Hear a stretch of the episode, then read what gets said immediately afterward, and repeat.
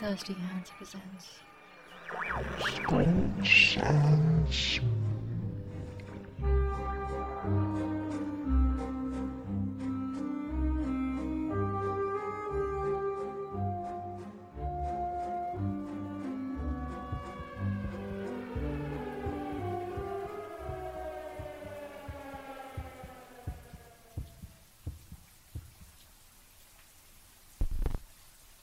Case number 911. The United Circus Records given to Mr. Jeffrey Halefern, originally dated 1944, submitted to the Institute June 2017. Recorded by Elroi Patel, researcher of the mind, University of London. Recording begins. I do not know how I got here. I do not quite remember much of what I do or did in the past three years after completing school. But somehow I remember everything related to the circus as clear as day. You see, you see, Jeff, after father left us and mum got sicker by the day, I couldn't just sit there and let you do all the hard work. I know it makes you sad to see your younger brother work odd jobs, part time, but I kept studying in the University of Caldwell still. Even though I thought you were wasting the hard earned money on me, I knew how deep driven the rationalistic ideas were in our heads. And I knew you were just following what father would have wanted. So, after all this, I was quite disappointed that I couldn't get a job in the psychiatric hospital of Vermont, and I continued my part time shifts. Do you remember the old coffee shop father used to take us to? Where he would go to smoke his cigars for a bit and we waited for our pastries and milkshakes? That old roundabout. That's where I spent most of my days alone. Jeff, I know you wondered where I went. How you worried, sick that I was probably with the wrong sort of group.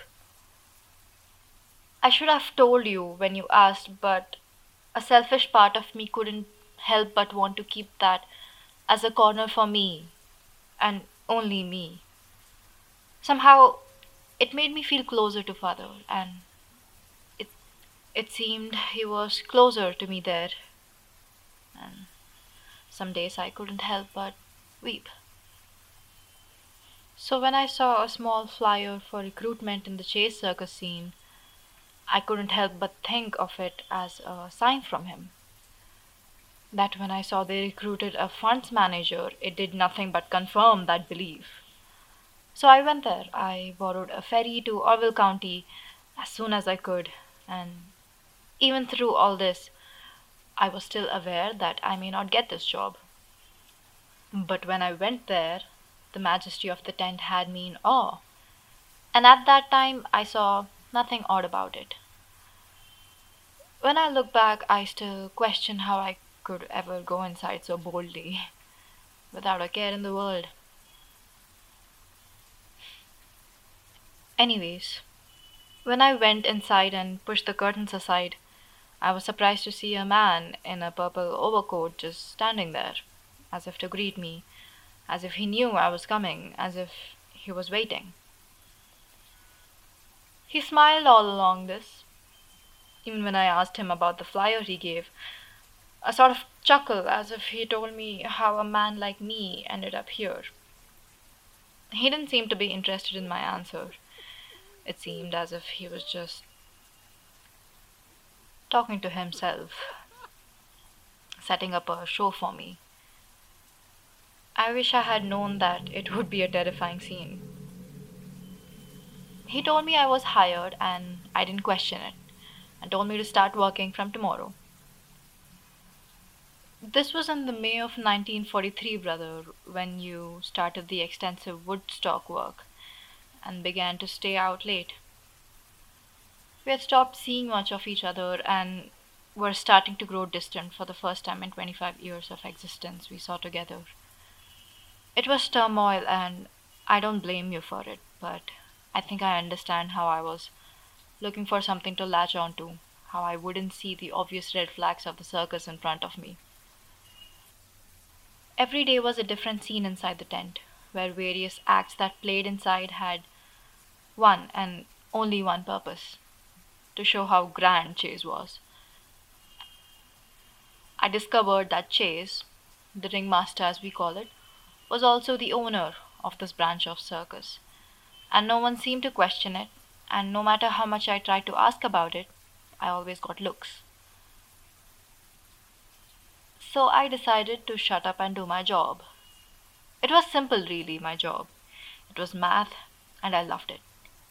Not the job, but the subject itself, because at this point, after only a few weeks, I had started to feel uncomfortable inside the tent or anywhere near the main stage. Every night the tent changed, and I could hear sounds of twigs turning and something crunching, although at that time I couldn't for the life of me figure out what it was. I never investigated it, honestly. I never got the chance to.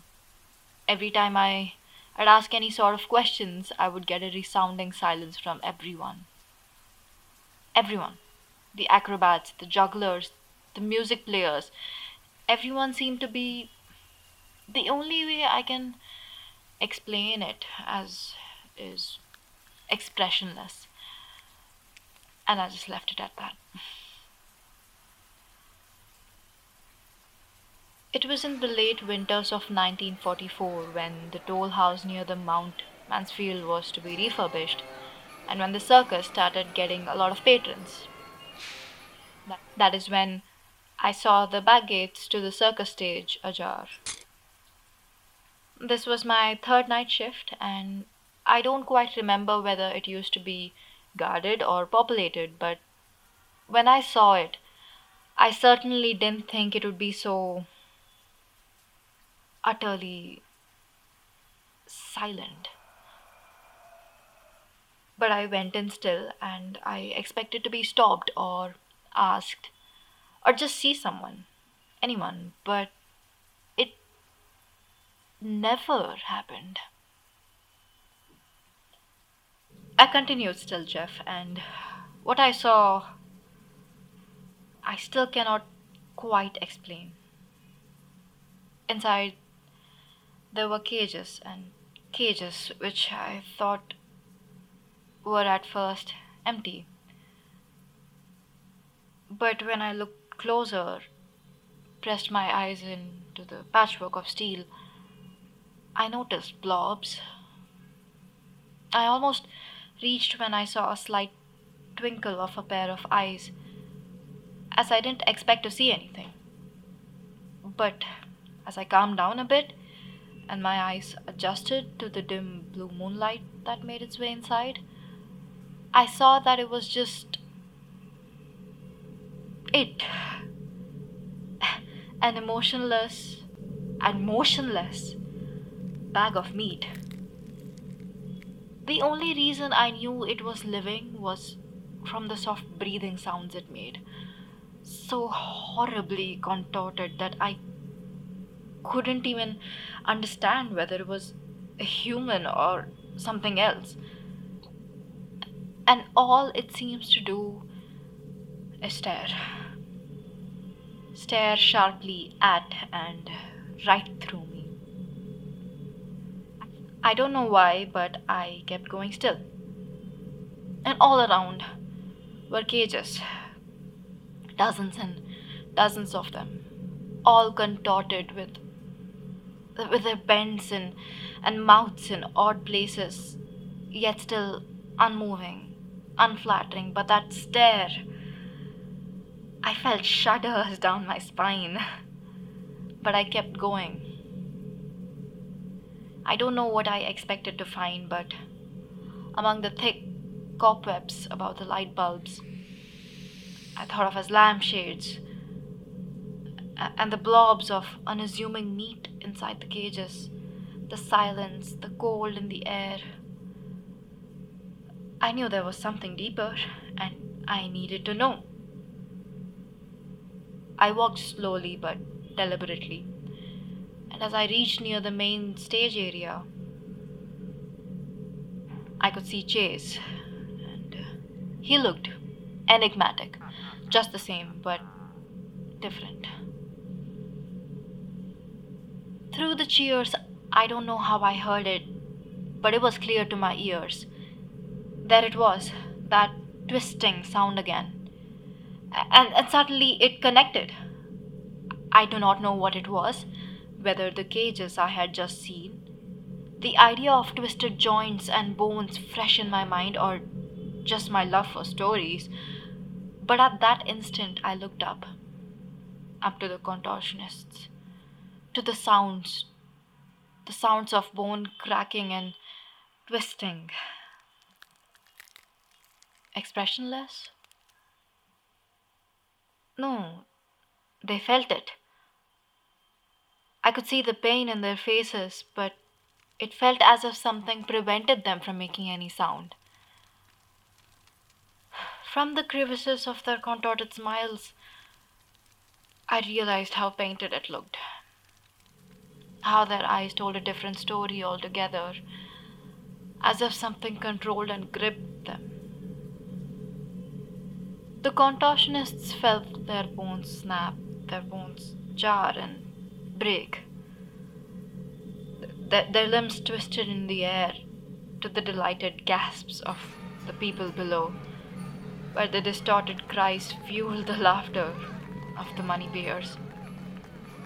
But upon the stage, to the observers I saw, they looked almost oblivious to all that pain. Their body was no longer their own. Then I saw Chase right there, at the center, near the backdrop from where I peered. How his face looked that of pure joy, how he seemed to be oddly euphoric. And then I noticed his hands and the putty twisted in them. And suddenly the word ringmaster took a sinister turn, and the world started spinning around me. The laughter, the, the, the act, the tightrope, the purple coat, it all swirled and I, I started sweating. And at that time, right at that instant, he spoke to me while contorting the putty in his hands. He said, Would you like to play, son? And I swear, before he could turn to me and look at me with that stare, I, I ran. I ran from there as fast as I could. I didn't see where I was going. I didn't care whether someone came after me or was waiting for me. I just ran. I wanted out. It was only when I reached the roundabout that I stopped, that I took a breath and noticed the cries, the cries of the people from the directions of the circus.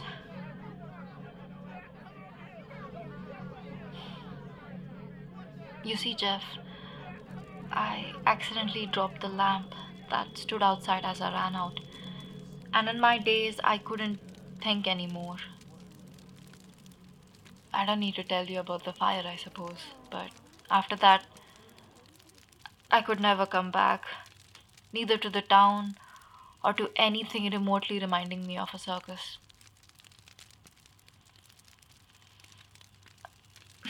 I wanted to tell you I was fine, that I was in Lancashire and doing well. I knew I couldn't say anything to you without explaining why I left, why I don't seem to reply to Millie's mail, why I didn't visit for mother's funeral. But, but you see, Jeff, I have been marked. Marked by something that has got its hold on me. And I'm afraid it's waiting for me back there, and every corner that relates to it somehow. I am afraid that this will be my only correspondence to you. Just know that I'm doing well, brother. Love, Sean. Recording ends. Although a case primarily again from the States, it was fairly easy to follow through as the circus fire of 1944 seems to be fairly well documented. I could find several records of there being the tent of the traveling circus registered by the name Chastity and Love Incorporated. But I couldn't find any records of a Mr. Chase or any of the contorted tales that he talked about in his letter. Due to our lack of connection that far out, we couldn't follow up with Mr. Halefern, nor could we secure the travel records of a Sean Halefern. It almost seems like he disappeared from the public records of Lancashire after 1944. What is curious is that I found a few newspaper articles that talked about apparent barrels of animal fat that were found among the charred remains of the tent. What is uncertain is whether this was animal fat or uh, human fat. But no conclusive studies could be conducted at that time of the incident. It doesn't escape me that this happened in the same Orwell County from the case number 573, and neither does the fact that this could all be conjecture. The last record of Sean Halfern I could find was an entry in the census record of London dated 1961. Other than that, I cannot say with certainty about anything regarding the statement.